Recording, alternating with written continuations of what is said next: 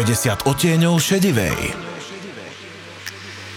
Príjemný dobrý večer, opäť je tu čas na pravidelný podcast 50 odtieňov šedivej a vy, ktorí nás počúvate pravidelne, už teda viete, že oproti mne opäť sedí pani doktorka, sexuologička, psychiatrička Danka Šedivá. Dobrý večer. Dobrý večer.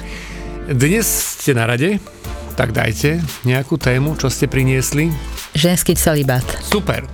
O celibáte sme sa tu už bavili, dokonca niekoľkokrát v rôznych súvislostiach, ale viac menej sme boli zameraní na ten mužský celibát. Aj keď niekto povie celibát, tak mu väčšinou v hlave vyskočí nejaký kňaz, muž a zamýšľa sa nad tým, že ako sa to dá zvládať. A to, že vlastne existuje aj ženský celibát, vieme, len sa tak akože nejak veľa o tom nerozpráva. A má on také rovnaké podhubie v rámci histórie ako, ako mužský, alebo sú tam nejaké rozdielnosti? Ten mužský celibát má e, najmä náboženské podhubie a ženský samozrejme náboženské, ale hlavne sociálne podhubie. Čiže ženy si celibát častokrát volili preto, aby sa vyhli ich údelu v tej dobe vynúteného manželstva, rodenia detí a aby, aby jednoducho si mohli vybrať napríklad tú duchovnú cestu cestu. Ako ďaleko až v histórii sa vieme dostať nejakým takým prvým náznakom o tom, že existoval nejaký celibát? Vieme sa dostať do obdobia antiky. Máme dosť o tom údajov. V starom Grécku eh, to boli bohyne, panenské bohyne, napríklad bohyňa Aténa, ktorá bola patronka Atén. Bola to bohyňa vojny a múdrosti, bola panna, ktorá držala celibát. Podobne ako bohyňa Artemis, eh, je obdoba v Ríme, bola bohyňa Diana, uh-huh. ktorá bola bohyňa lovu. Potom napríklad eh, Hestia, tretia bohyňa, bola takisto panienská bohyňa, ktorá v Grécku strážila e, domáci krp. Uh-huh. Je obdoba je Vesta v Ríme a v Ríme bol kult Vestálok, čo vieme, že dosť známy kult a boli to najvplyvnejšie ženy Ríma. Bola to obdoba mníšok, jediná obdoba mníšok e, v starom Ríme. Bolo to 6 žien z aristokratických rodín, ktoré boli odňaté svojim rodinám, keď mali okolo 5-6 rokov a boli zasvetené kultu Vesty a udržiavali oheň museli držať celý bat 30 rokov a naozaj boli pre rímskú spoločnosť a ich božstva nepostradateľné. Pretože oni strážili ten oheň posvetný a keby ten oheň bol vyhasol, tak e, Rím veril, že to bude ich koniec. Uh-huh. Čiže by sa to premietlo aj do ich hospodárskych výsledkov, do výsledkov bytiek tak tieto tak ženy sa boli... rozptilovať. Nesmeli sa rozptilovať, piekli koláčiky a udržiavali oheň. Pokiaľ nedodržali celibát, tak ich čakala veľmi nepríjemná smrť. Keďže boli považované za posvetné, nemohli ich popraviť bežným spôsobom, tak ich popravili tak, že ich uh, uväznili do uh, podzemnej kopky. Tam im dali trochu mlieka, trochu nejaké poživiny inej, chleba alebo tie koláčiky, čo piekli a tam v podstate tú hrobku uzavreli a tým sa mohli ospravedlniť pred ostatnými bohmi, že oni ich predsa nenechali zomrieť od hladu. Čiže takýmto spôsobom boli asi dve vestalky popravené v dejinách Ríma. Nezachránili nikto. Nezachránil. Žiadny boh. Mm, smutný údel. Keď sa pohneme potom trošku ďalej, viem, že je tam veľa zaujímavých prípadov, respektíve nechcem to nazvať kultov, ale nejakých spoločenstiev, ktoré dodržiavali tento, tento ženský celibát, tak čo tam máme ešte zaujímavé? Rímska ríša nezanikla asi takým spôsobom, ako si predstavujeme, ale nastúpilo kresťanstvo. Tak e, vieme, že celibá držala aj e, pána Mária, dokonca nepoškodené počatie, na tom stojí v podstate a páda Biblia. Takže to je veľký kult, ktorý sa potom niesol celými tými storočiami a e, ten celibá, to nepoškodené panenstvo je uznávané doteraz v katolíckej cirkvi. Toto ma vždycky zaujímalo, lebo tak som si to nejak v hlave dal do rovnice, ale asi to tak nie je. Celibát neznamená, že musí byť tá žena panna. Ona sa môže rozhodnúť ako keby aj v neskoršom štádiu svojho života Len je to potom ťažšie kontrolovateľné, či ten celý iba dodržiava. Áno, my si nemôžeme proti tým predstavovať, že sú to len dievčatá, ktoré boli zasvetené nejakomu kultu alebo ako mladé vstúpli do kláštora.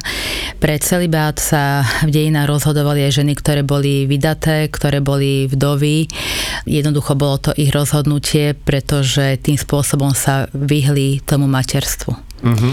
My si to nemôžeme predstavovať, že ako v súčasnosti, keď vieme, máme antikoncepciu, máme dobrú e, zdravotníckú starostlivosť, e, dnes nám neumierajú deti tak, ako v minulosti zomierali, neumierajú nám e, matky. sestry, matky, manželky pri pôrode, uh-huh. čiže to bola bežná súčasť života tých dievčat a oni naozaj báli sa toho údelu a, a radšej si vyberali celý bát a keď napríklad porodili niekoľko detí, tak nechcela sa vydať druhýkrát, keď napríklad ovdovela alebo vyhlásila, že drží celý bád a jednoducho aj v tej hierarchii nejako postupila, ale, ale naozaj tak boli tým, to... nebola antikoncepcia, to častokrát ano. asi bolo jediné možné riešenie, ako...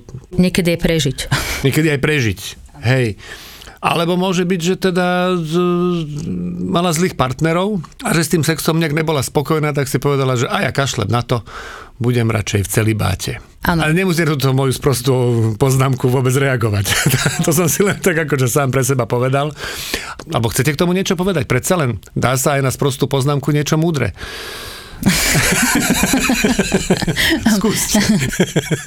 Musíme to vidieť v dobovom kontexte. Naozaj až do renesancie ľudia brali sex nie ako niečo rekreačné, ale iba ako prostriedok rozmnožovania.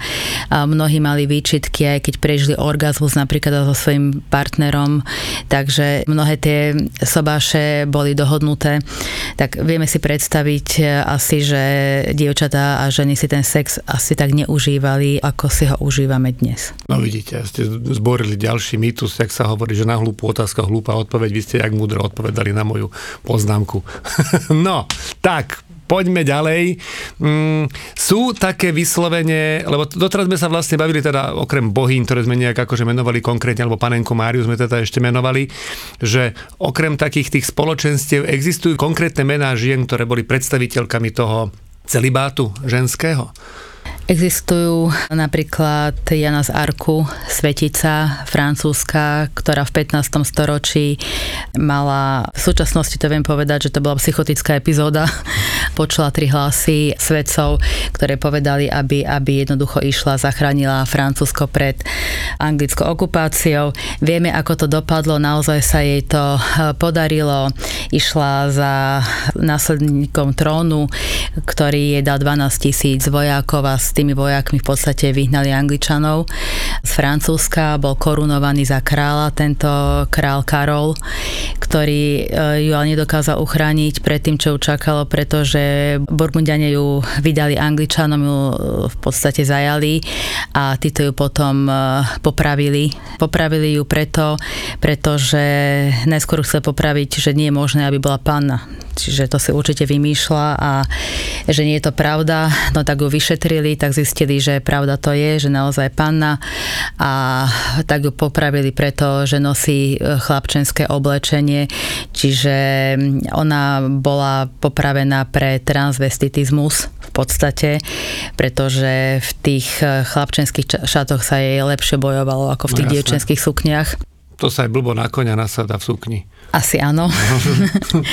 a donútil napríklad ostrihať si vlasy a, a podľa niektorých zdrojov sa k nej zachovali naozaj veľmi škaredo, pretože nebolo možné popraviť pannu, tak e, nejaký rytier bol poverený, aby ju vo väzení defloroval.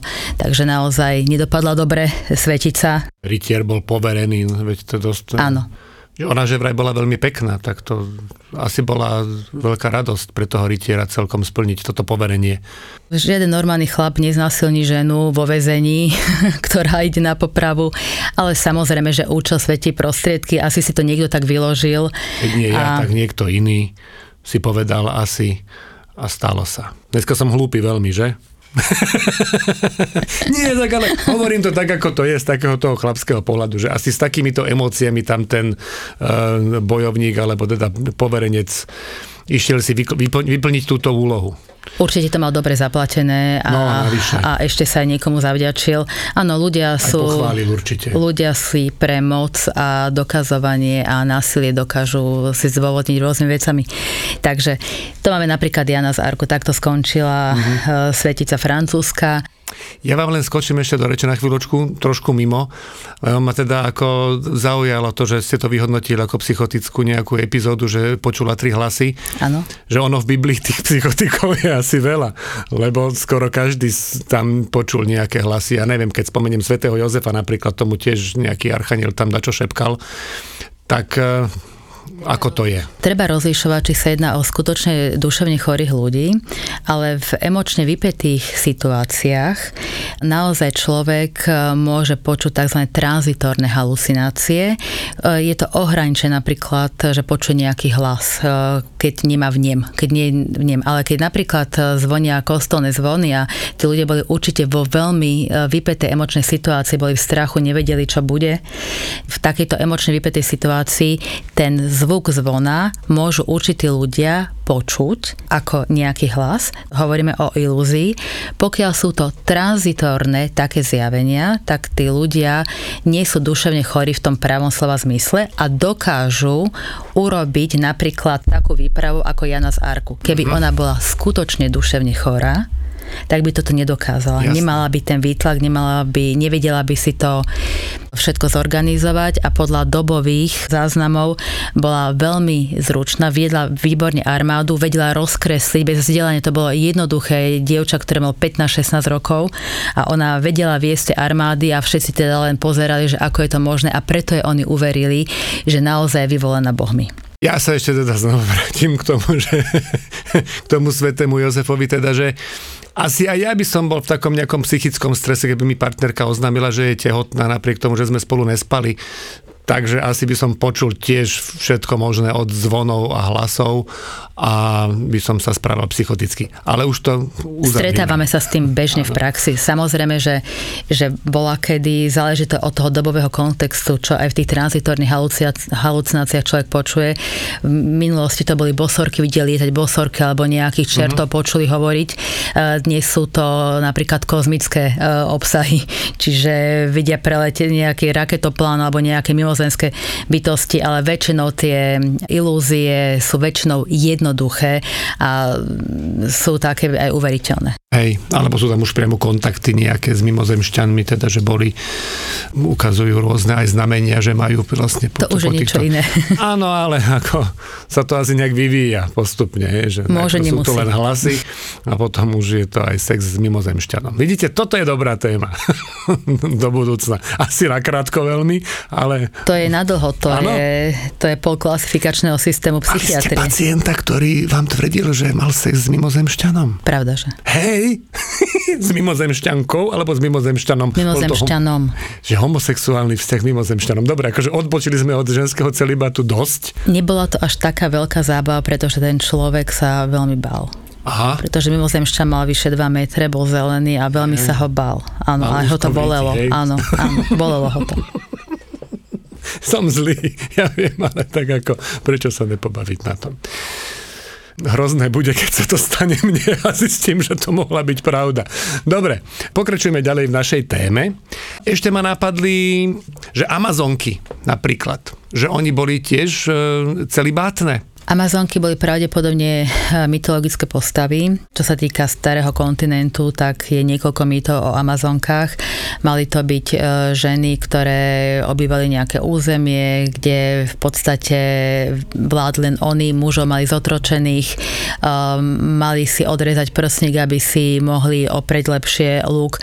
To je samozrejme mýtus, to sa nedalo. To aj teraz by bol problém odrezávať niekomu prsníky, to je veľká operácia, čiže tie ženy by určite zomreli zomreli hneď, mm, hneď počas tej operácie, nehovoria už o tom, že nebola, nebola žiadna hygiena zabezpečená, nebolo šitie, nebolo nič. že luk sa dá oprieť aj inak. Luk sa dá oprieť aj inak, čiže kráľovnú Amazoniek vieme, že zabil Achilles, ale Achilles je tiež mytologická postava, takže, mm-hmm. takže pravdepodobne nie. Vieme, že v tých starších kultúrach, tých kmeňových, boli e, ženské postavy, ktoré môžeme považovať za Amazonky v tom ponímaní vyznaní, ale boli to väčšinou cery náčelníkov, kde bolo veľmi málo členov kmeňov a prevzali po otcovi tú rolu, otec ich tak vycho- vychovával. A že bolo málo chlapcov ako Áno, potomkov. bolo Mhm. málo, málo chlapcov a samozrejme, že tie dievčatá sa podobne ako ich otcovia narodili na koni, čiže určite e, v tom genofonde tých otcov bojovníkov boli aj dievčatá, ktoré keď takto vychovávali, tak vedeli si zasať aj tú rolu. Tam sme A- sa posunuli, dneska sa rodí na koze, vidíte to. Áno, áno. To je, akože, to beriem tako, akože dole smerom, že to ide, že to je tak, akože upadáme. Áno, degenerujeme. Hej, lebo keby z konia na jednorožca, tak to by bolo, že wow, ale takto sa mi to nepáči. Poďme sa teraz na tú tému pozrieť trošku predsa len viac takého toho sexuologického hľadiska, ako možno z historického, aj keď to bolo veľmi zaujímavé, že bavili sme sa v minulých eh, podcastoch o tom, že čo ten mužský celibát môže urobiť s tou psychikou toho muža. Predsa len sú tu isté prírodzené potreby toho muža, ktoré sú ako keby utláčané a je im bránené v tom, aby sa prejavili. Znášajú ženy lepšie celibát ako muži? Vo väčšine prípadov áno. Čím to je? Je to biologickou odlišnosťou. Tá mužská sexualita viacej naliehavejšia, viacej sa ozýva ako tá ženská sexualita. A keď to zoberieme aj v kontexte doby, že ako ľudia vnímali ako sexualitu ako hriech, tak mnohé ženy pravdepodobne mali s tým o mnoho menšie problémy, ako muži dodržiavať ten celibát a dokonca ho aj vítali z tých dôvodov, čo sme povedali.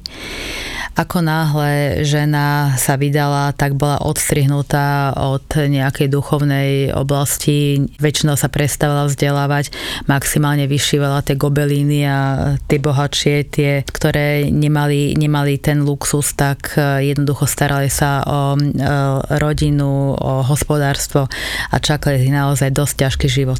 Ale stretávate sa vo svojej e, praxi sexuologičky s prípadmi, kedy to narazí na nejaký problém, že mníška zrazu cíti nejak tú potrebu porušiť ten celibát, že je tam nejaké pnutie? Samozrejme môže to vyvolať psychické problémy u niektorých predisponovaných e, žien, e, najmä keď sa napríklad zamilujú, alebo teda začnú si bilancovať svoj život, lebo človek sa môže otáčať späť z rôznych dôvodov. Niekedy aj biologické hodiny začnú týkať, ale stretávame sa s mníškami v ambulancii minimálne. Ja som sa osobne nestretla s niekým, kto by vyhľadal cieľene pomoc, pretože má problémy s celibátom. A prípady, kedy mníška v celibáte použila ako náhradný sexuálny objekt e, dieťa, alebo niečo také, to už je absolútne asi vylúčené, že? Alebo? Vylúčené to nikdy nie je, ale to skôr súvisí s tým, že ten, ten náhradný sexuálny objekt využívajú najmä muži. Čiže my raritne vidíme zneužitie dieťaťa, alebo, alebo teda hovoríme o, o deťoch ako náhradný sexuálny objekt, vidíme raritne, ako, že by, že by to, sa toho dopúšťali ženy. Keď sa toho žena dopustí, väčšinou je duševne chorá alebo mentálne zaostala, alebo to dieťa predá, alebo je disociálna a niekomu za úplatu ho poskytne. Pravdepodobne ženy majú v sebe od prírody nejaké tie mechanizmy, tie brzdy a hovorím, tá ich sexualita nie je taká naliehavá ako mužská. Uh-huh. Čiže z pohľadu sexuologičky dokonca môžete aj povedať, že vidíte keby nejaký význam toho celibátu pre ženu, ktorá je mníškou, že sa teda môže viacej sústrediť na tú svoju prácu, že má to nejaký význam, alebo ani nie? Je to vec rozhodnutia, to je vec náboženstva. Ja viem, ale, ale že keď sa teda bavíme o rozdielnostiach medzi mužmi a ženami v rámci kňažského povolania, tak uh, u tých mužov to naozaj vnímame ako skôr takú ako prekážku nejakého zdravého života. Ten celibát. Kdežto u tej ženy naozaj si viem predstaviť, že nerozptiluje sa tým, teda, že má partnera, nerozptiluje sa sexom, nerozptiluje sa materstvom, dajme tomu, a môže sa tým pádom oveľa viac času má na tú prácu, alebo na to poslanie, ktoré má prinášať svetu má viacej času na to, ale otázka je, čo to prináša, je to už každá si musí zodpovedať. Neexistuje na to jednoznačná odpoveď. V súčasnosti žena sa môže venovať a môže zachraňovať svet, aj keď nedrží celibát. Je to jej rozhodnutie, to súvisí s jej, nábo- s jej náboženským nastavením. Chápem, ale e, ženy tohto typu, viem, že mníž, mnížky veľakrát chodia aj na rôzne misie, že chodia proste do oblasti, kde je to aj nebezpečné, možno zo zdravotného, možno z vojenského nejakého dôvodu, že predsa len ako matka by mala to rozhodovanie oveľa ťažšie. Dá sa to pozerať aj takýmto spôsobom, ale do nebezpečných misií chodia častejšie lekárky, bojačky, ako chodia ženy, ktoré dodržujú celý bát iných ako z tých náboženských dôvodov. Áno, určite, určite sú voľnejšie a nemusia rozmýšľať to, že čo ich deti, lebo ich nemajú, ale naozaj ja by som to veľmi nerada, aby sa zúžovalo to poslanie a povolanie mníšky len na ten celibát. E, väčšina tých žien sú naozaj veľmi oddané, tie myšlienky sú hlboko zbožné a vybrali si túto cestu života a majú na to nárok. Viem pochopiť aj to, že niektoré môžu pocitovať naliehavo sexuálnu, ale sú aj také, ktoré to majú vyslovene sublimované na niečo iné, na tú službu a na tú cestu modlitbu nejakým spôsobom jednoducho sa dokážu odventilovať.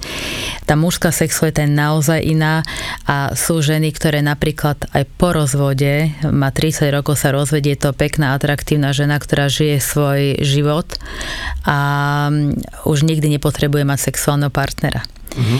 Niektoré nemajú ani tú naliehavosť masturbácie napríklad. Toto som sa chcel práve spýtať, že či z vašej skúsenosti, alebo či existujú vôbec akože ohľadne tohto nejaké štatistiky, či je tam ako keby zvýšený predpoklad toho, že ženy, mníšky používajú ako náhradný sexuálny objekt nejaký predmet alebo seba. Takéto štatistiky nikdy neboli zverejnené. Ak sú, tak nedostali sa e, von.